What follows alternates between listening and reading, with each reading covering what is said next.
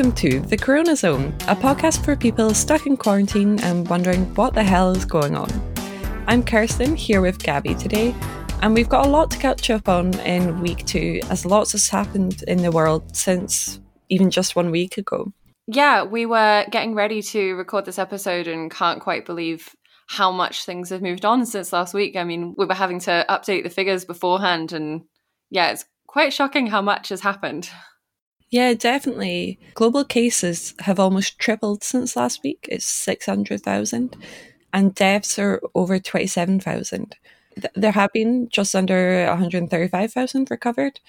But again, we do know there'll be a lot more cases that just haven't been tested and confirmed. So the real number is probably much higher.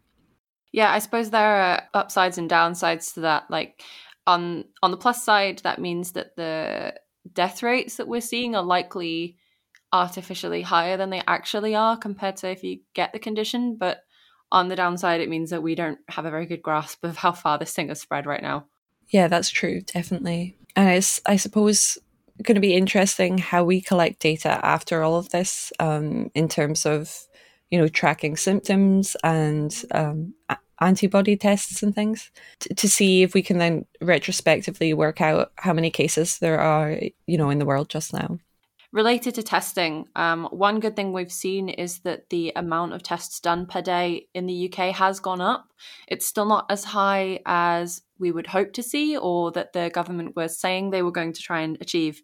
There's obviously limits in the number that can be done, and resources are really short globally right now. But we hopefully are getting a better grasp of the spread. In the UK, the death toll is now up to 759 cases, just under 15,000 considering you know this time last week we were at around 3000 we're really seeing that exponential curve happening um, in the increase. Yeah definitely. I think particularly uh, particularly in london around a third of the cases are there um, and really large increases in deaths per day. Um, i think it's like a number of cases are doubling every three to four days so it's quite scary.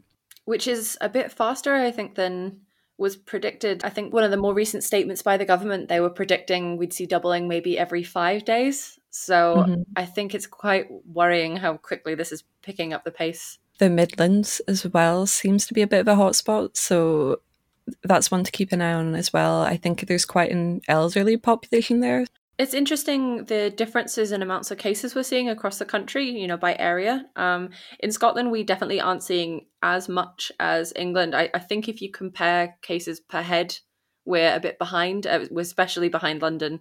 Um, but so far, there have been 33 deaths in Scotland and 1,059 cases. Um, I should say all these numbers are accurate as of around midday and 9 a.m. yesterday, depending on whether you're talking about the UK as a whole or Scotland. Um, but yeah, we're 1,059 cases in Scotland.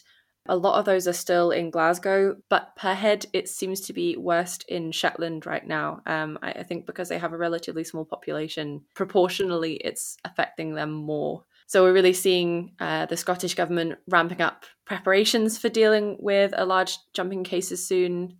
And we'll just have to see how much of an effect all the preventative measures make in the end. Yeah. And of course, the biggest measure that we've seen in the last week is the UK lockdown. That was announced on the 23rd, but it feels like a lifetime ago. So we're allowed out for one exercise a day or, you know, going for shopping, work if it's absolutely essential. And police are now allowed to enforce these rules with fines and um, even force if necessary. But it's interesting because we're already seeing as well the um, massive queues outside of you know supermarkets um, and people maintaining the kind of two meter distance apart. Even Tesco had an advert about how to now conduct yourself around the shop and like cleaning down trolleys and all that kind of stuff it, it made for kind of surreal viewing, but I guess this is our lives now. So yeah, I remember the first time I went into the Tesco nearest me and found a basket cleaning station, and mm-hmm. you know, my first thought was, oh, that's you know that's nice. They've thought to do that, and they've you know provided the cleaning equipment to do it.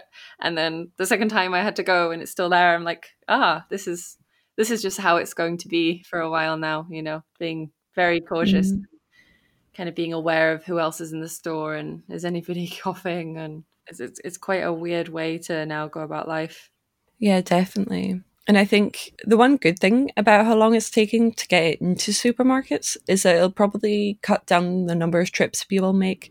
So, you know, you'll go do a big shop and then try and avoid it. Yeah, I suppose if it's actually a bit more of an unpleasant experience, it will incentivize people to just go when they need to, which is the advice right now, but uh, maybe less of an excuse for a trip out of the house. Yeah. My sister in Battersea collected shopping for one of her neighbours and had queued for ages to get in. And the one thing the lady wanted was eggs, and they didn't have.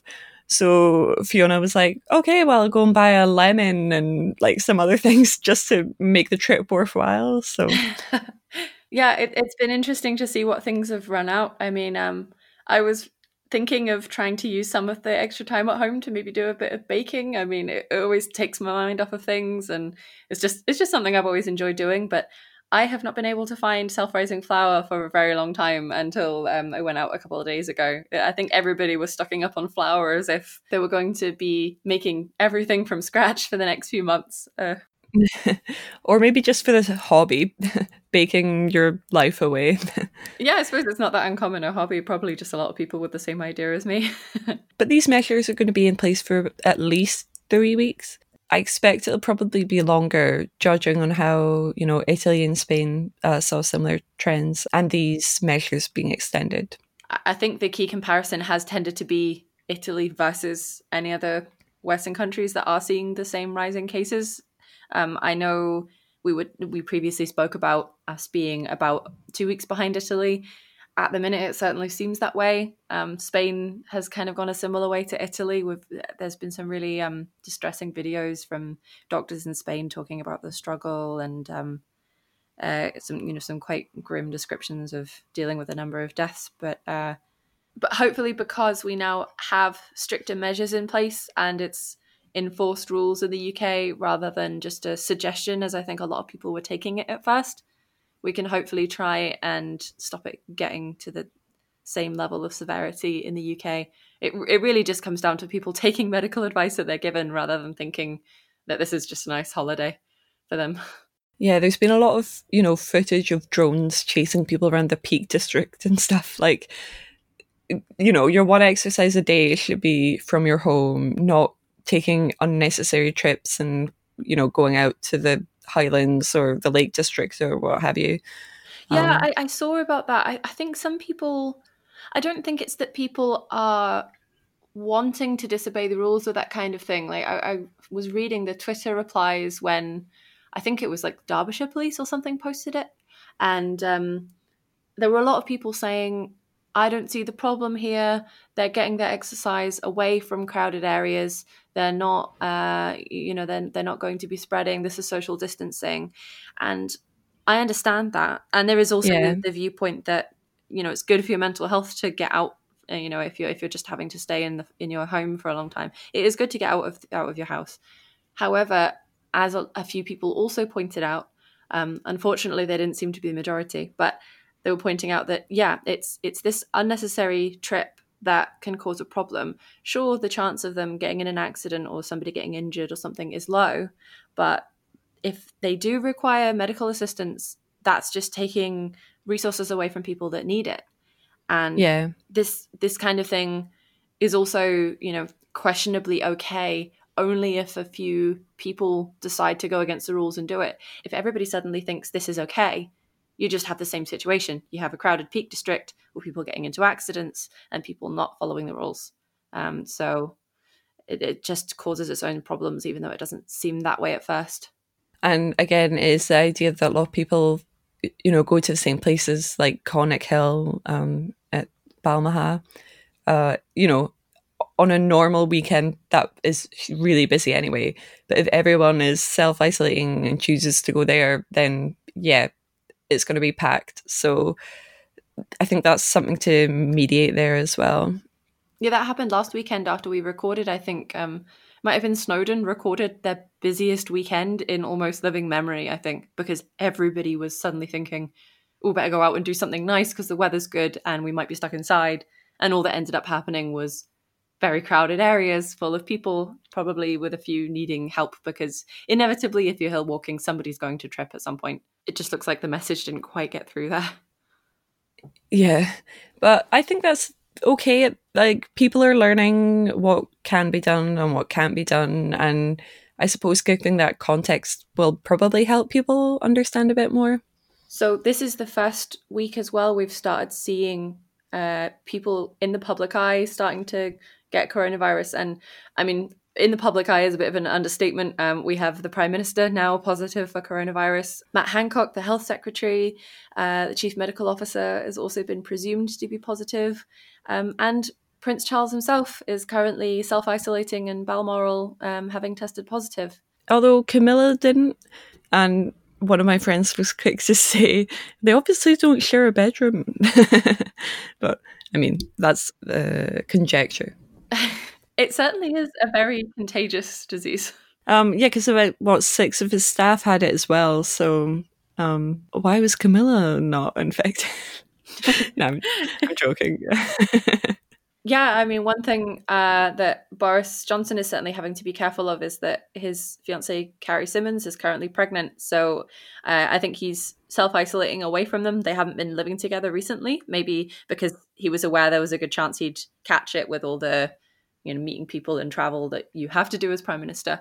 Um, so mm-hmm. hopefully um, she's not at risk. But yeah, it, it certainly goes to show it can affect anyone right now. Yeah, definitely. I totally forgotten actually that um, his partner was pregnant.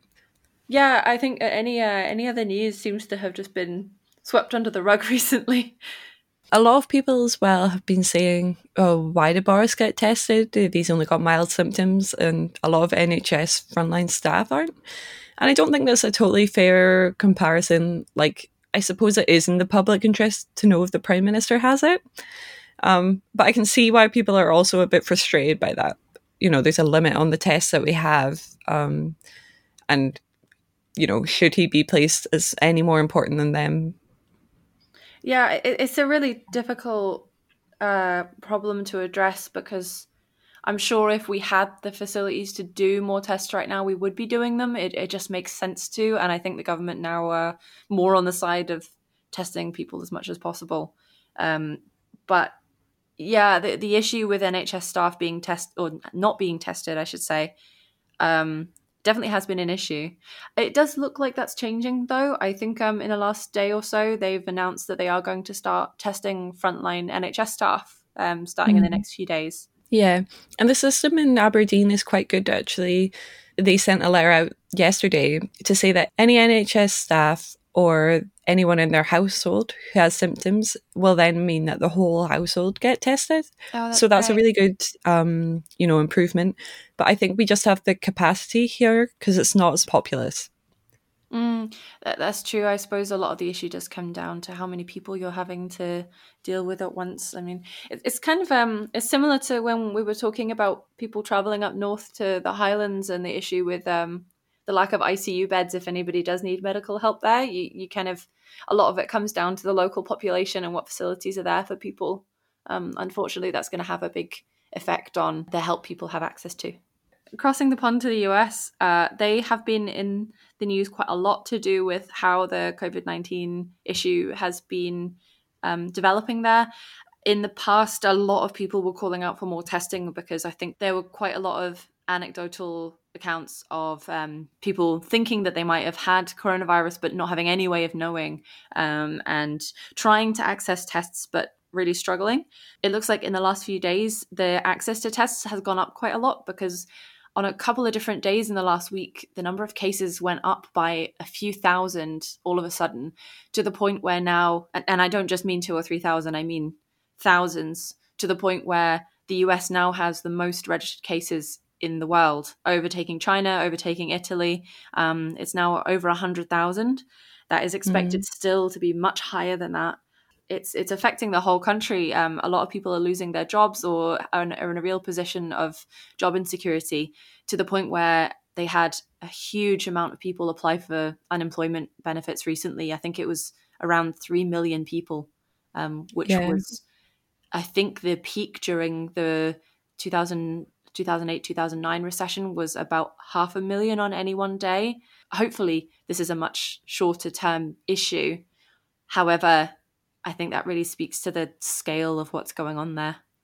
Yeah, New York is one of the epicenters in the US, and they've been asking for, you know, 30 to 40,000 vent- ventilators. Um, and they currently only have about 3,000. And the weird thing is that Trump is saying they don't really need that. And that is just based on, you know, his own opinion and like trying to spin this into a good story or at least not as bad a story as it really is. So, yeah, that's an interesting one. And I really hope that they do manage to get that capacity up. It's been quite worrying to see the effect that Trump has had on the public response to the issue as well. Um, he's been talking a lot about the potential for a couple of different anti malarial drugs as either preventative measures or, or as a treatment for COVID 19. And I think there have been a lot of reports of people going out and trying to get it from their GPs and, uh, you know, trying to buy up the prescriptions before this has even been properly tested. I mean, I think there were reports that it's a potential um, it's a potential treatment where you can repurpose an currently existing, you know, reliable medication. But mm. it, it's not been tested for this at all. And I, I think there were a couple that, um, you know, both ended up in hospital and one sadly passed away from having taken it. Um, and on the larger scale, there are a lot of people that have to take these medications just to, you know, to get by in average life. And they're now struggling to find it because people are listening to Donald Trump talk about this new miracle medicine and buying it up and now the people that need it can't access it um, definitely it's quite scary as well like these are drugs that you don't just dabble with the, they're anti-malarials they have quite a you know profound effect on your body you know you don't want to take them if you don't need to i think they're also used in a few autoimmune conditions but yeah definitely you know they have quite bad side effects quite high risks so you know just taking it because Trump said, "Oh, it might work," is really not a good idea, um, and it's not helpful to have your leader spouting out a lot of crap. to be honest. Yeah, uh, the last thing we need right now is people making miracle cure claims when we haven't got the evidence for that yet. Yeah, and on a similar note, actually, there's been a lot of you know targeted adverts and things on Facebook popping up saying that they have these testing kits that you can buy online, but a lot of them seem quite dodgy actually. Um, my friend kind of looked one up and you know found the company had like no real registered address and they're just selling it to obviously make a profit it's probably not at all you know rigorous or accurate but if someone buys it, tests it, and they think they're positive, that could be, you know, more of a strain on the NHS. Um, or if they test and it says they're negative falsely, then they could be, you know, acting a bit carelessly. So it's a scary one. Yeah, I, I, guess the worst scenario there is somebody has symptoms, does one of these dodgy tests, comes back negative, and they think, oh, great, I must just have a cold. I can go about my life as normal. And um, as we've seen from uh, you know modeling of how many people each person can then go on to infect, uh, that's quite worrying to think about how many people might end up doing that because of these unreliable, uh, unregulated tests. Yeah, my advice there would just be don't buy a test, save your money. When a good, accurate test is available, the government, the NHS will let you know. So I think that's the best thing to do. Speaking of uh, testing, one of the interesting things that the Scottish Government have talked about trying to do is having a look at different variations of the uh, COVID 19 virus going around the UK. Um, I, I, know there have been some analyses looking at uh, how it's mutated as it's traveled out of China and around the rest of the world. But I think they're, they're trying to understand, in Scotland at least, if people are largely suffering from the same kind of, you know, the original type of COVID 19, or if other strains have been brought in from abroad. Um, I, I, think it's in efforts to try and see, uh, you know, how, how successful treatment uh, measures might be, and um, if they're trying to contain it, you know, they can get an idea of how it's spreading. And definitely, yeah. if this gets rolled out across the UK, it'll be really interesting to see what has been happening when um, the rest of testing has been lacking. And it'll be really interesting from like an epidemiology angle as well, you know, just tracking the way it's been spreading. Um, that'll be really valuable information um, if we ever have any other, you know, disease outbreaks in future, um, and also working out what measures work and what ones maybe are less effective. Yeah, I, I think it will also be interesting to see if you can do these retrospective tests as well um, to see how far it actually did spread. Um, one of the things that I think we haven't been hearing much from the UK government is a more accurate idea of maybe how many people are carrying it. We, we've largely just been hearing the official count of people with symptoms bad enough they've probably ended up in hospital. Um, but there was a statement earlier this week in, in one of the um, daily press briefings with the Scottish government where they actually said that they think for each intensive care patient they have, uh, they believe that each one of those will represent four and a half thousand individuals that are carrying the virus right now. So, going by the most recent reports of how many ICU patients there are in Scotland, it's likely that the number of people carrying the virus right now and probably largely unaware is nearer the hundreds of thousands rather than the uh, 1,000 or so positive cases we've had so far. Wow, yeah, that's, you know, quite a lot.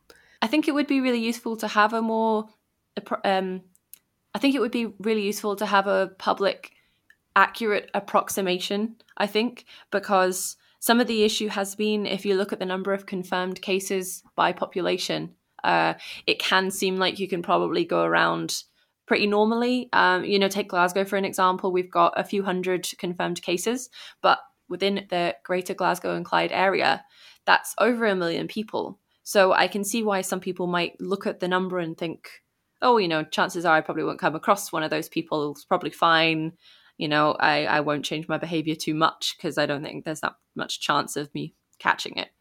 But I think if you actually put out, you know, th- this number is subject to change or this might not be totally accurate, but we think that this many people might currently be carrying it, I, I think that would help kind of cement in people's minds how quickly this is spreading everywhere and you know it, there is a good chance that you can catch it if you're going out unnecessarily yeah that's really true actually Another thing that we've seen uh, across the world actually is that men seem to be dying more than women. And this is, you know, first in China, they thought that possibly it was due to smoking because there's quite a bit of culture of smoking in men compared to women there. But then we're seeing this in Italy, Spain, the UK as well. Um, so that's something that I guess, you know, I guess we don't know a lot about the disease yet. Uh, it could be, you know, an interaction with hormones or immune regulation. Um, a lot of immune genes are in the X chromosome. So, you know, maybe there's something there.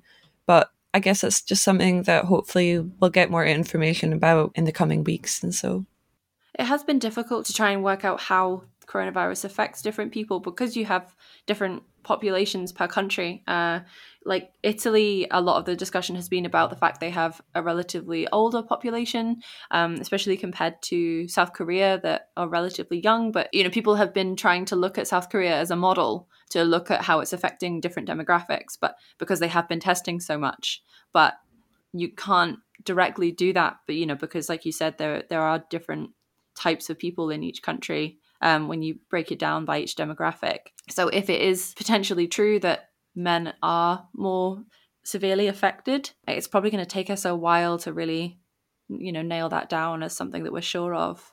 And also, I think in the UK, there was slightly more cases in uh, Jewish communities, but it's hard to know at the moment.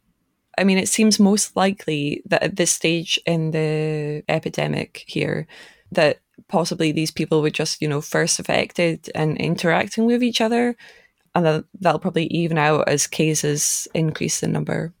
Yeah, for sure. Um, and I guess it just goes back to that retrospective testing again. It's luckily there are a lot of scientists working around the world to try and understand how this virus works and how it affects people, and uh, you know what measures do need to be taken.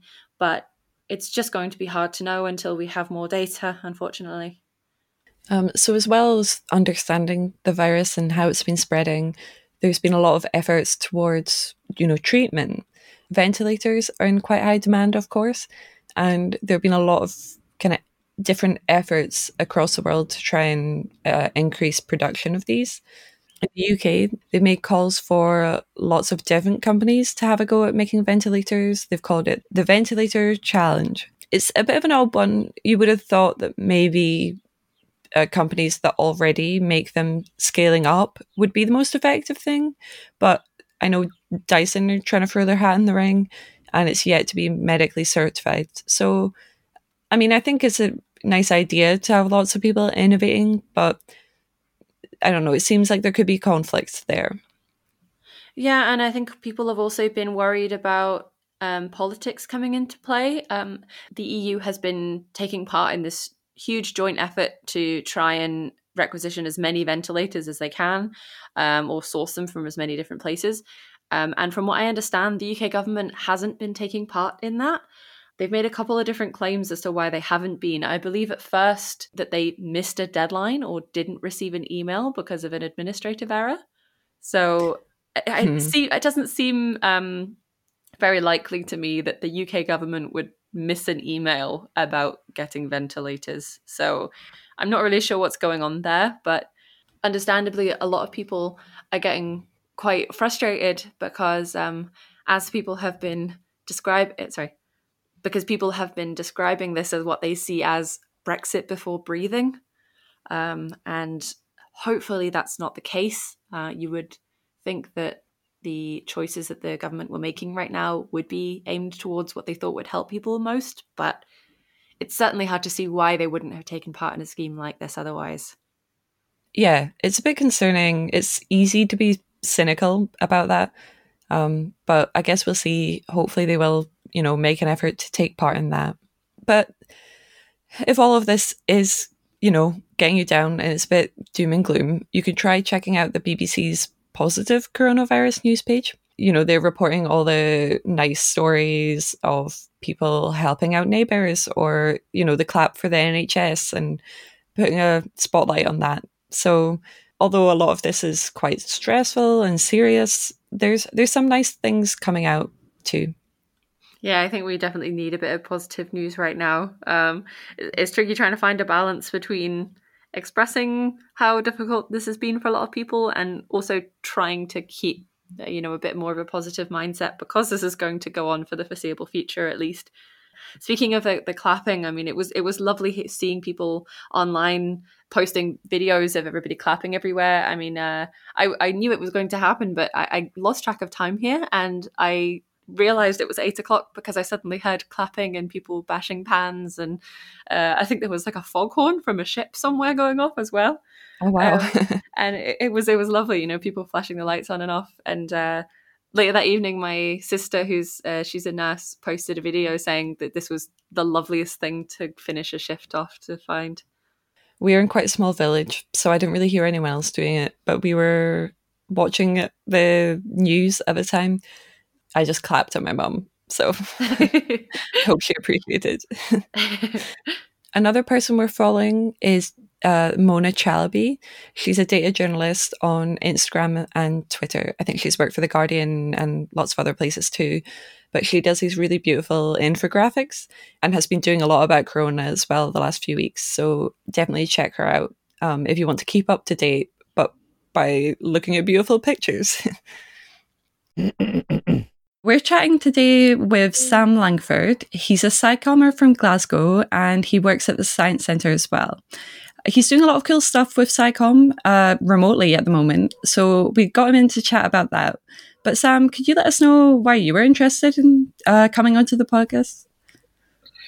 Yeah, so I I think it's really important that when we're all stuck at home at the moment, that we still try to maintain links, whether that is, like, like digital links, whether that is networking with people, whether it is doing versions of science communication that we would normally do face to face, but bringing them online, or um, talking a little bit more about what's actually going on in the world as well. Because I think that, as as you mentioned on your previous episode, that there's a huge amount of misinformation out there. Um, so if I can help to not not debunk any myths because I'm not an expert in any, any matter at all, but even point to the people that might be able to help with those things as well because that that's something that I think I can do. It's, it's just nice to be here and have a chat. Yeah, it's nice to have you here as well. Well, remotely here. Yeah, that was a, a big part of the reason why we wanted to start this podcast. You know, like I, th- I think we were both getting quite frustrated seeing a lot of the stuff that was getting put out. It, it's just like an overwhelming amount of information coming from lots of different sources, and uh, sometimes it you know it seems like it might be a bit more helpful just to kind of sit and talk about uh, you know how it's affecting people day to day, or um, you know some of the issues with some of that information coming out, or what people are doing with it it's great that you're here so we can, you know, get a different perspective on that from someone else in Glasgow and, you know, we can chat about how it's affecting you day to day or, you know, what kind of things you're doing to cope. Yeah, no, it's it's still something that's a massive learning curve about how we work from home. I know that yourselves, you're you're both used to it with PhD write ups at the moment, but it's something I'm having to get very quickly used to even finding a space in the house that works for me because I'm obviously not here alone. So I've got my partner here, I've got the dog, and trying to find somewhere to kind of escape to where there's less distractions, but also in a small flat. It's yeah, it's interesting. Yeah, I've had that as well this week. I've just moved back up to Aberdeen to my parents, and I had to set up a desktop computer on our dining room tables, so it's a bit of a cramp. Yourself, Sam, a lot of the stuff you do is very public facing, so it must be quite jarring to go from a lot of social contact to you know almost none. Yeah, literally the day that we shut um, was the day after the the big event that I organise at the Science Centre Curiosity Live, which is where I was like daily having interactions with 50 different academics and researchers bringing them in, but also those hundreds and hundreds of people that come through the doors every day. Um, to then go to, yeah, we're not going to see each other for quite a long time now. Um, and then some colleagues just weren't there because they then had to work from home, and mm-hmm. it's just it's a huge a huge jump to have to have that totally different way of existing. And how has it impacted your actual work? Because um, I know you do quite a lot of projects that are quite, you know, public facing and things. So have you kind of suspended work on things like that, or are you developing things for future, um, like the global science show and stuff? At the moment, we're still trying to work it out mm-hmm. um, because like we're all having to make this change at the same time. I don't, I don't know where it's all going to go. I think there's there's a lot of opportunity. Um, there's a lot of time that we have that we wouldn't normally have had for other things. Um, so that that in itself is a bit of a blessing. It means that we can spend some time on projects that otherwise you struggle to get to. But again, we're we're such a busy organisation with so many different things going on that we're not going to be stuck for jobs. And then the other thing is like the Global Science Show. I'm obviously doing that in my own time. Yeah. Um, and that's just to keep myself sane, if nothing else, so I've got something to do. Before all this kicked off, I tend to have things on all the time, um, like events to go to and uh, things that I'm doing in my own time, and that's just gone. Yeah. Um, so to try and keep events going, but also to still have a little bit of science out there and just put a, a smile on people's faces, um, and to kind of get them to think that well, everything everything's tough, but everything's going to be okay. And try to keep a level of normality. Global Science Show is going to be tomorrow, the 27th of March. This episode will go out on Monday. So, will people be able to find any of it online after the fact? So, it should all be stored under the hashtag Science From Home. Um, so, you should be able to go and find it all on Twitter through that. Um, and that will just be individual people have posted. I'm hoping that I can maybe try and string everything together so it is just in one big mm-hmm. long thread. I have no idea how it's all going to go tomorrow. Uh-huh. I'm sure there'll be some issues along the way, but hopefully it's in one nice, tidy place that everybody can go and just look at things afterwards. And if it goes really well, we'll do it again. Yeah, I was about to ask do you think if it's a success, it's something that you'd like to get going again in the future? I mean, it's, it's looking like all the social distancing measures might be around for a while, even if the total lockdown comes to an end? Yeah, I'm hoping so. I'm hoping that we can maybe do it once a month. And there's a couple of different initiatives like that that have already popped up that look as though that they've they've worked quite well, and people want to try and do them again. So other SciCommer Jamie Gallagher has started doing virtual SciComm socials via Zoom, which it went really well last week. I didn't make it, but uh, everybody who who made it along said it was really good. So now they're making a series of the things where people can sign on to Zoom, meet other science communicators around the UK, and there'll be kind of themes each week, and and it just allows people to kind of keep on their game about uh, science communication. So no, that's really good. It's a nice way to keep in touch with people as well when we're all a bit more isolated. Yeah, absolutely. It's it's important that we do that because it's going to be so weird going back into the real the real world again after all this. I think it's going to be quite a lot of adjustment. Yeah, and that that is one of the things that we, um, you know, we're interested to hear about how people are adjusting to such a big change and the prospect of things going back to you know at least somewhat normal afterwards. How how have you been coping with you know personally, other than work, with um, such a big change to lifestyle? You know, knowing you're only supposed to go outside once a day, and there's people you know can't see, and how have you been dealing with um, such a big change yourself? Um, so so far, all right. Like comes in waves, you know. Like last night, I had like like a big washover of uh, anxiety, which had managed to push away for a couple of days. Um, but these things will just they'll just keep happening. You'll there'll be good days, there'll be bad days. Um, mm-hmm. But I think as we get into more routinely knowing how your home life works, because I think that's that's for me anyway the big way that it's changed is not having that routine but having things like having having a dog, you need to get mm-hmm. up, you need to take the dog out, um, and that that adds a little bit of routine into it. Work is a little bit uh, hard to fit into that kind of way of thinking yet, but it'll get there. Um, but luckily, I've got quite a few things in the house to keep me keep me going. A lot of Lego, a lot of books to read. Do you have any, um, you know, like Star Wars or Lord of the Rings Legos, or just like making stuff from scratch? Oh no, I don't make stuff from scratch. I'm not creative enough for that. It's all, it's all pre-done stuff. It's mostly Star Wars stuff. One thing I've been enjoying is um, seeing people rediscover puzzles. Um, it, I have never seen so many people posting that they've been doing puzzles at home and suddenly really enjoying them. I've weirdly gotten to Scrabble um, like Scrabble Go, like an app. I constantly play it and I don't even enjoy it. Um, but I was talking to my little sister the other day and said the word angsty, and I was like, oh, good word. Remember that for Scrabble. For me, it's been uh, Animal Crossing. Oh, oh yeah. I'm resisting getting that because I know that'll be a trap. Oh, no, you need to do it. You really need to do it. But there's been a lot of really good like digital content being put out based on that. So do either of you follow the MERL on uh, Twitter, like the Museum of English Rural Life? No. So they are they have the best social media team of any museum in the world.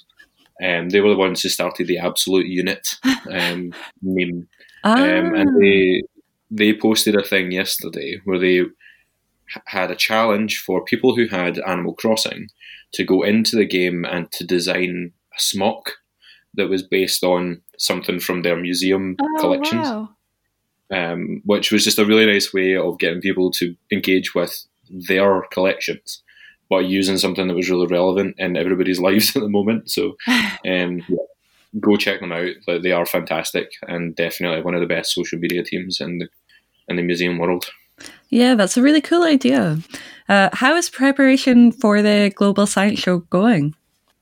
Yeah, really good. Um, so there's like almost hundred uh, different accounts, scientists and or groups of scientists who are going to be involved. Um, and to, it's going to be starting in Sydney in Australia and then working its way west. Um, and then we'll end nine hours after it begins um, in LA in California. Um, so we're covering uh, five out of six continents. Um, so only South America and obviously Antarctica not involved. um, so huge numbers of people, which is awesome. Um, and I put out a put out a tweet about an hour ago from uh, yeah about an hour ago now, um, which has been retweeted with the likes of Robin Ince and uh, Faisal Islam, uh, Alice Roberts. So like really big names in science communication, which is just really exciting. Um, and lots of people really seem to be taken by that idea. I really like the whole idea of like science from home and like the museum from home. Mm-hmm. Um, social media feeds that have been just allowing people to showcase what they do regularly, but bring it to massive audiences very quickly. Uh, what kind of people do you think would benefit from having a look at the global science show as everything is going out? I mean, is is the intended audience you know people like you and me, or is it um, aimed more at younger people? You know, what what kind of people are you hoping to engage with? So there's there's a whole broad range of different things people are going to post about. So there's there's some people are going to post quite in depth things about the work that they do, which might be more relevant for a, an already interested audience of adults. Um, but then we've got uh, some SciCommers from uh, down south who are going to be talking about uh, some experiments you can do at home, which is good for anybody, but particularly for the, those young kids that are going to be looking for things at home. So um, there's also going to be someone who's going to be talking about the, the psychology of swearing. Um, so there's a whole broad range of different things. I didn't want to I didn't want to rein it in too much because I just wanted to allow people to be creative and put out as many things as they wanted. So I think there'll be something for everybody, but not everything will be for everyone. Uh, no, that's great and good that people can, you know, engage, um, pick up things that they're interested in, and not necessarily watch all of it. So that's good too, um, and really global, living up to its name. So yeah, I'm really, I'm really chuffed with how how many people from such far, far away parts of the world to me are keen to take part. It's really, really, really nice to see that we're all all in the same boat, but all kind of pitching into the one idea. It's just really nice. Yeah, I'm really getting the sense that a lot of people have just moved online and they're trying to do everything they can to stay in touch with people that way now. I do worry that because everybody's trying to do it, um, whether everything just gets lost mm. and like, trying to make sure that what people put out is actually good. um, yeah, that, that, that, sometimes that is like a big problem with the internet, but everything I've seen so far has been really well thought out. Um, Great. I've even seen things like Joe Wicks doing PE for kids. Yeah, you know, uh-huh. um, it's really really nice. Jamie Oliver has been doing like cooking classes for kids at midday, which is really nice. And then obviously, with the Science Centre have been doing uh, ten minutes of science at ten a.m. every day, which is just helping helping provide a wee bit of structure for people. Even just that wee bit of entertainment, so people rating reality shows. That's great because people we know that people want to watch that. And it's like Gogglebox, but on yeah. online.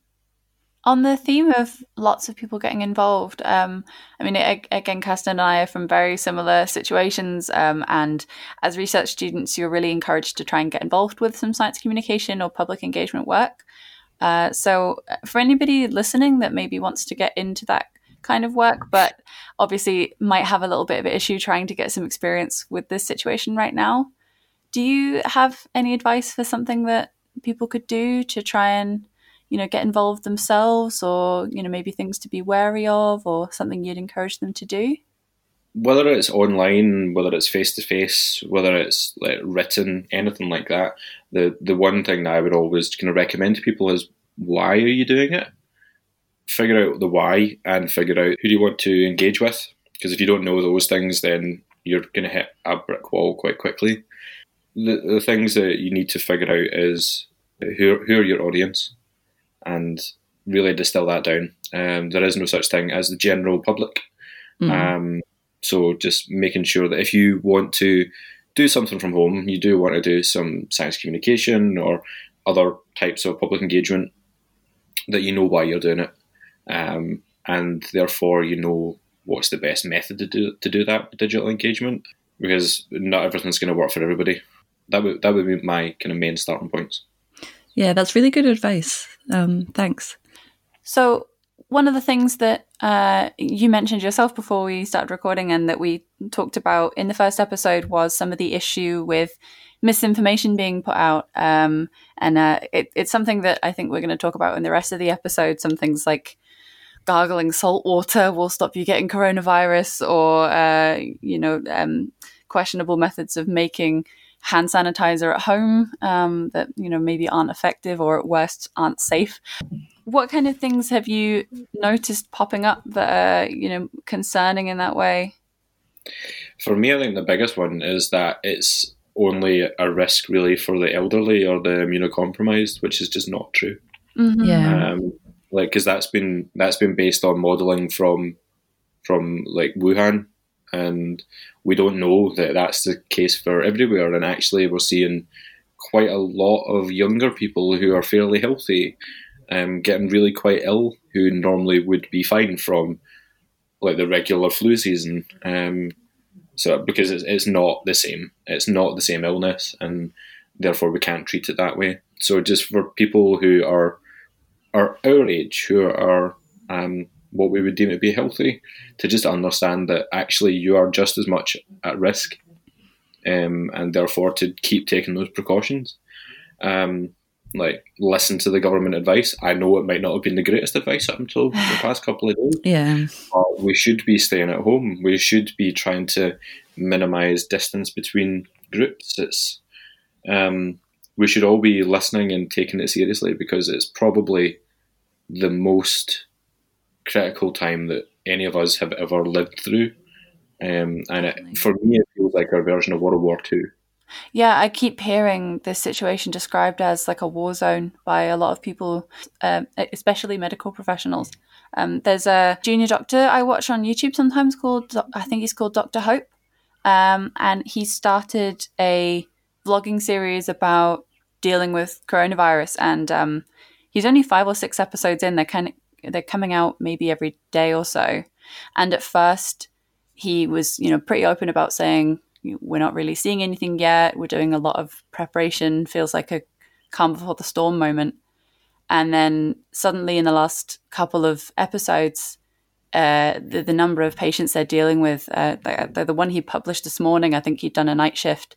He was talking about younger patients that uh, it was quite distressing to see younger people coming in when people have this idea that they'll be all right. What worries me is the speed at which this is becoming more and more serious, I think. I find as well, I like I don't like the attitude of oh it probably won't affect me so I'm fine.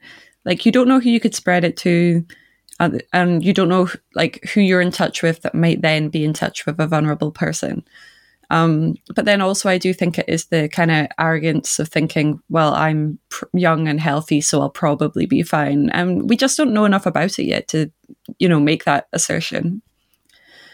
Yeah, when we've like I don't know if you watched the, the Scottish government's announcement today mm-hmm. when they were mm. talking about how things have changed. That um, there was an increase of positive cases by 175, um, which is a huge growth from one day to the next. Yeah, and that's only the people that have tested positive.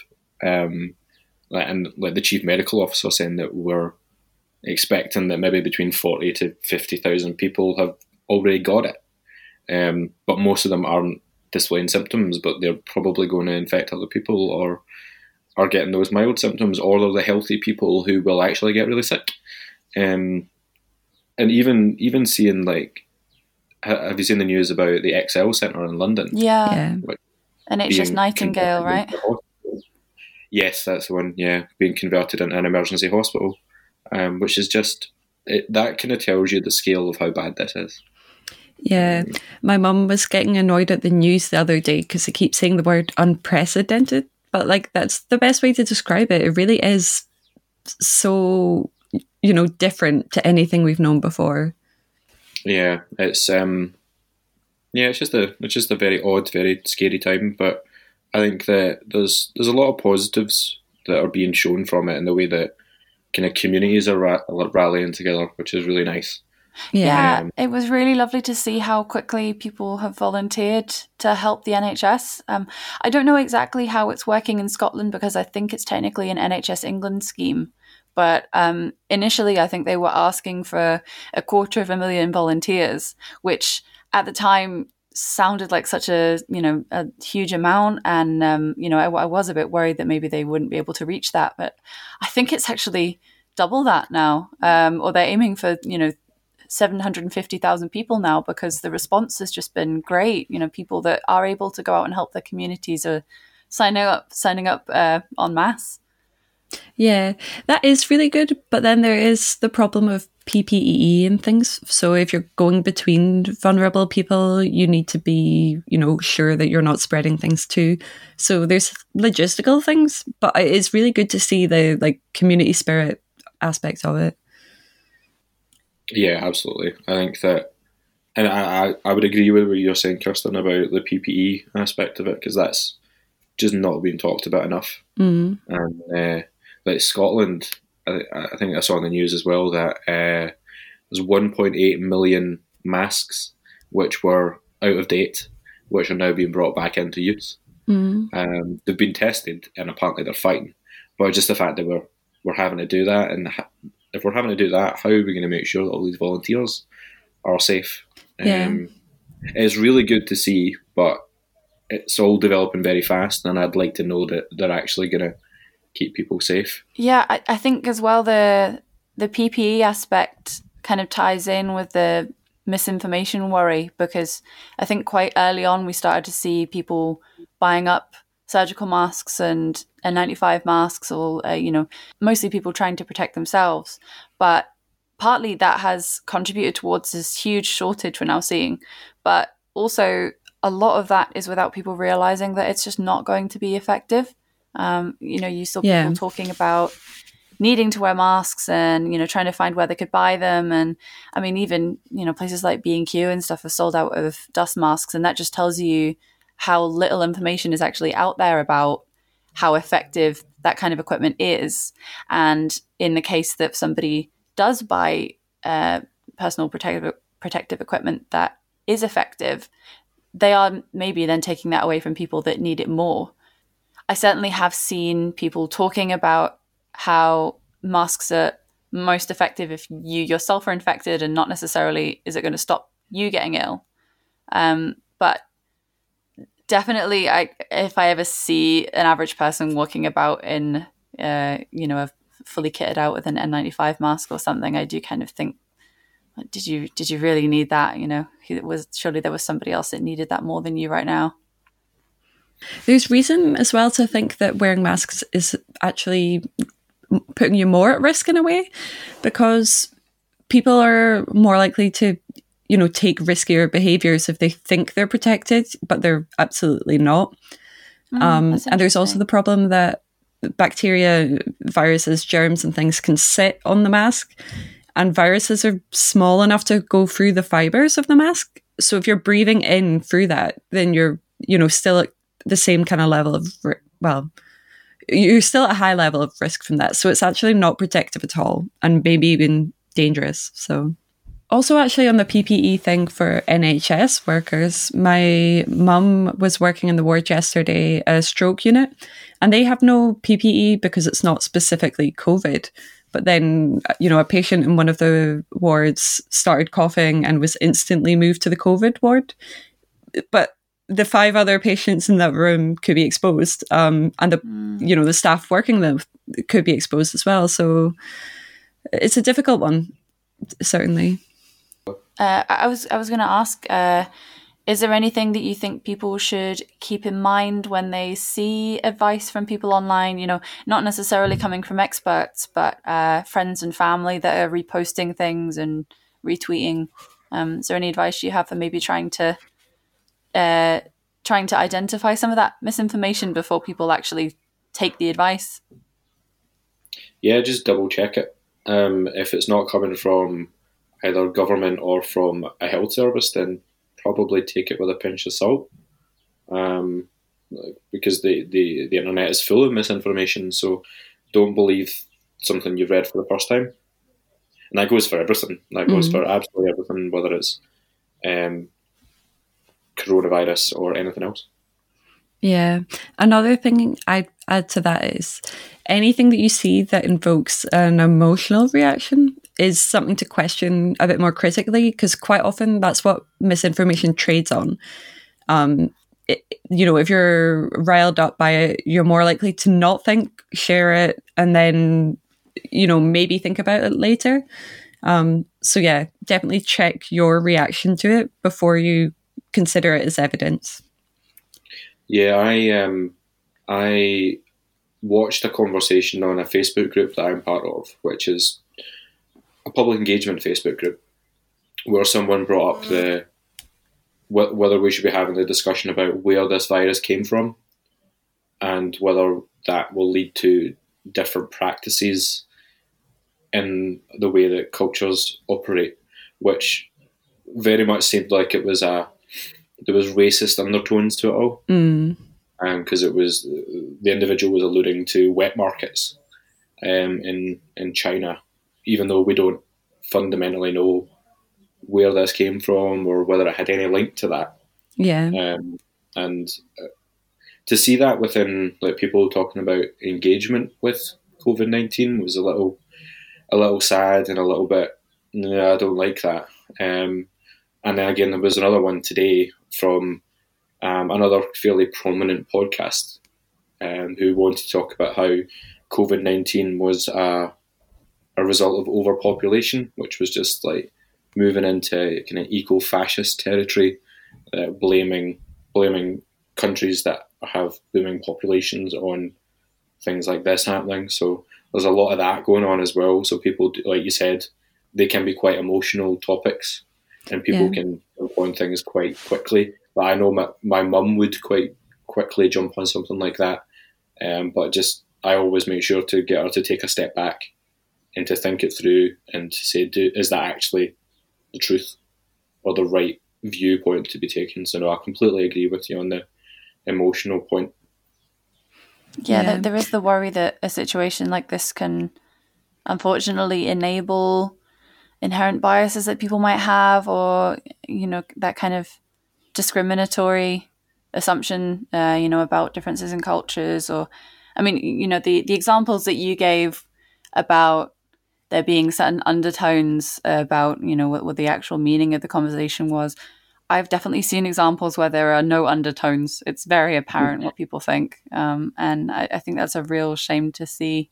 Um, it's it's a problem that everybody's having to deal with. Is you know, it's just it happened to be found in China initially, but everybody's having to deal with this problem now. Everybody's having to adjust their behavior. Um, so, posting things to do with you know that are frankly racist, I, I just don't think it's anybody anywhere useful right now. I hate to bring him up, but Trump, of course, uh, is insistent on continuing to say the China virus, which is just ridiculous. Yeah, I I'm just trying to just ignore the existence of the man, uh, which I know is really hard because he's everywhere on the news. Um, but yeah, it's it's really sad, and to see the the quite clear up rising in um, racist attacks or comments against uh, particularly Asian American um, societies that are really being impacted by that. Um, even though, like, I think the, the White House even put out a, a formal thing about it, saying that it, we we called the Spanish flu the Spanish flu, so why is it bad to call it the Chinese virus? even though the Spanish flu started in the United States. Mm. Yeah, the Spanish flu was only called the Spanish flu because they were one of the only places being public about it. Everyone else was keeping their mouth shut because it was a sign of weakness during the war. That's the only reason. Um, yeah, it didn't start in Spain. So, you know, I, I, it's frustrating when uh, the renaming from calling it the novel Wuhan coronavirus, uh, renaming that to COVID 19 specifically to try and prevent this and also you know just for accuracy's sake it, people continue to, to, see people continue to flaunt that and um, yeah the the leader of the free world if you want to call him that uh, continuing to call it the chinese virus is is just incredibly frustrating yeah just conversely when you see people like like trump who are not helping at all and then you flip it on its head to someone like personally I really like Nicola Sturgeon and the way that she has come across mm. in all of this. Um, but particularly I've really enjoyed Jacinda Ardern. Yeah. Um, who from New Zealand. Like just the way that she has made everybody feel like they're all in it together and they're taking huge precautions and they're making sure that everyone's involved. I've always really enjoyed like how she leads New Zealand, and I think that this is an example of how exactly to lead a country in the big crisis. So um, it's nice to see that the the women in charge are actually being really good. yeah, um, that is nice to see. um, but rather than having to listen to Donald Trump and Boris Johnson. One of my favourite moments uh, from all of the announcements so far was, I think it was about a week ago or so now. Um, it was in the Scottish government with uh, Nicola Sturgeon stating that now was not the time to be political, that we all needed to face this problem together, and um, another member from the Tory party standing up and agreeing that that should not be the focus of everybody's attention right now. And I, I just thought that that was great. You know, when you, especially, um, we're really not that far past Brexit and the election. And I, I think, you know, despite the fact that some people definitely need to refocus their attention, um, it's great to see some of these key figures coming out and, you know, pointing out that this is the most important thing we need to deal with, that we need to come together to deal with it. Everything else kind of needs to step to the side for now. Yeah, it was disturbing but nice to see Jeremy Hunt and Ian Blackford getting on really well and agreeing with each other in PMQs the other day. Yeah, I was actually going to bring up Jeremy Hunt. He was the one that I just couldn't believe that had changed everything that he'd ever said before. Um, Yeah. And actually, actually seemed like a human being for once. Yeah, it doesn't undo his cuts, but it's good to see humility there. Yeah, absolutely. so thank you, Sam, for chatting to us today. Uh, it's been really nice catching up and hearing your thoughts. And um, if you're listening to this, it'll come out after the Global Science Show. So if you want to catch up with that, look for the hashtag Science From Home. Thanks so much Mhm. for coming on to chat to us. We really appreciate it. No, thank you very much for having me. It's been great. Um, yeah, thank you. Thanks. Bye bye. So, Kirsten, how are you doing? How are you coping with the lockdown? Not too bad. Uh, I have been a bit more stressed this week, I think. Um, I came back up to Aberdeen um, to stay with my parents. I didn't really have a flat in Glasgow. Um, I was just staying with friends. So I, I guess when we went into lockdown, I had to decide to come back up the road, um, which was hard. I've lived in Glasgow since 2011, and this was kind of me leaving for now. I, I don't know where I'm going to be, you know, living after my PhD. And it felt really sad to just kind of disappear in the middle of the night like that. Yeah, as a group, we were all talking about how suddenly people are kind of moving away and it was sooner than we thought, and plans are kind of getting interrupted. I mean, at, at this point, we probably would have all gone out for a big meal, um, but Yeah. Circumstances mean we can't do that right now. We'll have to settle for a Zoom chat. yeah. And I was looking forward to, you know, submitting my thesis and then heading down to the beer bar. uh, in the Glasgow Glasgow Uni has their union beer bar where I used to drink all the time as an undergrad. Never really go back now. And I was like, that would just be a really nice way to round things off. And the odds of that are really slim. Yeah, Um, even the smaller things as well. Like the the uni has um, transferred over to online vibe, um, online thesis submission now. So even that Mhm. moment when you've finally finished writing, you print it all off, you go get it bound, and then you go and hand it in. Now you just send it in an email, um, Yeah. and that satisfaction of you know handing in that big hefty piece of work you've been working on for months um, won't feel quite so significant, maybe. Yeah. Although to be fair, a few years ago I was on student council and we were saying, why can't it be online? Like why are we printing these massive theses? You know, there's a lot of printing costs involved and not all the departments were covering it. Maybe they said at the time it's not possible, but clearly it was. Um, and I think it's actually a good thing to come out of this. Yeah, I'm kind of hoping this sticks. I mean, it, it is sad that I maybe won't get to hand in a final copy of it, but uh, for the sake of the paper and um, everything else, I, yeah, if, if they are able to keep this system rather than revert back to printing three copies of a you know one or two hundred page document out, um, I don't think there's anything wrong with um, moving on from you know a bit of tradition to something new. Yeah. And I might print my final copy and get it hardbound and have my book to be proud of for the rest of my life. Oh, 100%. Um, um, I think everybody, um, I think anybody that has done a PhD would hope that they could say, oh, you know, here's my thesis rather than um, get their laptop out and open up a file for someone Yeah. to scroll through. Although who's going to read it, really? I'm bored reading it. Um, but yeah, how have you been getting, Gabby? Um, it's it's been up and down. I mean, um, I, I kind of mentioned last week that the the way I live my life hasn't been that different. I mean, I was writing from home already, but writing has been difficult. Um, I think because things have scaled up so much, and uh, you know, the the the feeling of suddenly not really being able to leave the house other than the, your one trip out a day. Um, it, it's difficult to think of anything else right now. Um, mm. yeah, I'm I'm trying to introduce a bit more of a routine. I mean, I, I think when I had been writing before, I hadn't been doing that because I think it wasn't as necessary. Uh, I, w- I was more enjoying the freedom of kind of running my day how I wanted and, you know, writing when you felt you could. And then, you know, if you kind of run out of steam, you, you know, take a break and come back to it. Um, but now because there's this uh, stretching future of me just staying at home and writing and not being able to really go out anywhere, um, yeah, having having a bit more of a routine, I think is necessary. Like um, I've got a whiteboard next to my desk, which I've been, well, first of all, just writing what day it is because I'm sure I'm not the only one that has been losing track of that.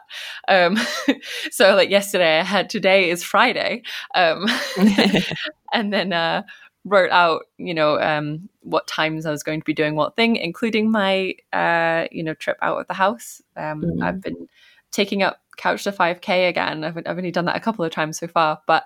Uh, maybe not the best time to start it, but you know, I have somewhere quiet to run, um, and I, I, yeah, I'm I'm really starting to appreciate the physical movement involved in running, even though I find it difficult still. Um, so I, I think making some changes like that has been helping. Um, my my one exercise yesterday was walking the dog, but he's quite an old dog and has a sore paw, so oh. you know it was like a 20 minute walk just round the block and i couldn't say it was good exercise for me but at least i got out. Yeah I, I, still really wish i had um, either a dog or a cat at the minute to um, keep me company. Um, yeah my house I, is like a zoo. We've got two cats two dogs so um, oh, my little sister. I'm, I'm really envious of that yeah no my my partner is one of the people still going to work um because of the the type of work he does. I think that they're largely running on a skeleton crew at the minute, but um, for the most part, I think he's still going to be going in four days a week. Mm-hmm. So um, at first, I was kind of looking forward to the idea of us both working from home, but uh, he can't work from home with the type of work he does. It's basically impossible. So um, yeah, it's you know it's just uh, just me at home. So um, a dog would be great. I've seen a lot of people taking up uh, things that are a bit more creative as well while they've been home. Um, I guess either as you could, you know, a form of expression or just like, you know, something fun to do. Um, have you done anything like that? Yeah. Um, so a few people around the village where we live have been like painting rocks and leaving them out for people to find. So oh, cute. Me and my sister tried to do them yesterday, but my painting was awful. So I might have to get another rock. I don't know. um, and I also dyed my hair. Um, just dip dyed because I didn't have the confidence to do the whole thing. um, I've just bleached the ends, and then I'm going to go over it with a color. Um, so we'll see how that goes. Uh, oh, what what kind of color do you think you'll go for? Well, I have pink dye. Um, Ooh, so exciting! Although I quite like it just with the bleached ends, so I guess tune in next week to find out if I've dyed it. I mean, we won't be able to see, but I'm sure you'll tell us what you've done. um, and what about you? What have you been up to? Any creative outlets? Um, well, so I I took up sewing at the start of the year. Um, I, I, have always been really bad for hobby hopping. I, am one of those people that will be like, "Oh, I'm gonna start knitting," which was one thing I tried, or uh, you know, I'm gonna start doing this thing, or I'm gonna start painting again, and then just never stuck with anything. Um, and for whatever reason, sewing I have actually managed to keep up doing every now and then. Um, the last few months, um, I, I got a sewing machine in December, and um, I don't know if it's just because it actually feels like more of a useful skill as well, rather than just a hobby. Um, but uh, I found a, there were a couple of videos that popped up on YouTube about how to sew face masks, and um, obviously they're not going to be the same quality as getting a proper N95 mask or anything. Um, you know, they'll only provide a bit of protection, but there have been a lot of people calling for people to make them um, for medical staff because of the shortages of PPE equipment. Um, mm. I, I, think just to try and tide things over a bit so they've got something. Um, I don't have the fabric here to do anything like that. I mean, I wish if I, you know, if I had known ahead of time before the fabric shops shut, maybe I could have gotten, gotten some. But uh, I did try my hand at making a couple anyway. Um, I thought it might be useful for if I have to go in a you know busy supermarket and um, you know, maybe it will help at least to try and prevent me touching my face. Maybe if even if that's all it does, that would be good. Mm-hmm. Um, and by making one, I'm also not taking a mask from someone that needs one, so you know I can feel a bit less guilty about it. Um, mm. But yeah, it, it, went all right. I was actually quite pleased with how it came out. I did melt the elastic with the iron though, so. Oh. um, I obviously still uh, have a trick or two to to learn, um, but you know it was nice to sit and focus on that instead of um, everything else that's been coming up on the news all the time. Yeah, healthy distraction.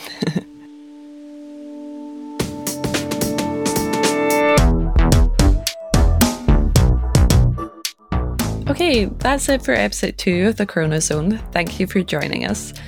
Um, and please remember as well for any health information to check out the government and NHS websites and be wary of anything else. And do remember if you have any symptoms or if anyone else in your household has symptoms to be especially careful, but also all of us should be staying home. And do let us know if you've discovered any new hobbies or struggling with anything. Um, let us know. It would be great to hear how you're all coping too yeah, the response to last week's episode was really great. We're really pleased to see um, quite a few of you enjoying it. So, um, you know, thanks so much for the positive feedback. Uh, yeah, do get in touch if you have anything to say. You can find us at the the Corona Zone on Instagram, Corona Zone Pod on Twitter, um, and the Corona Zone at gmail.com um, if you want to contact us directly. Our intro and outro music is Countermove by Kevin MacLeod on Incompetech. Uh, thank you so much for listening, guys. This has been episode two of the Corona Zone. We'll speak to you next week. Thank you. Bye.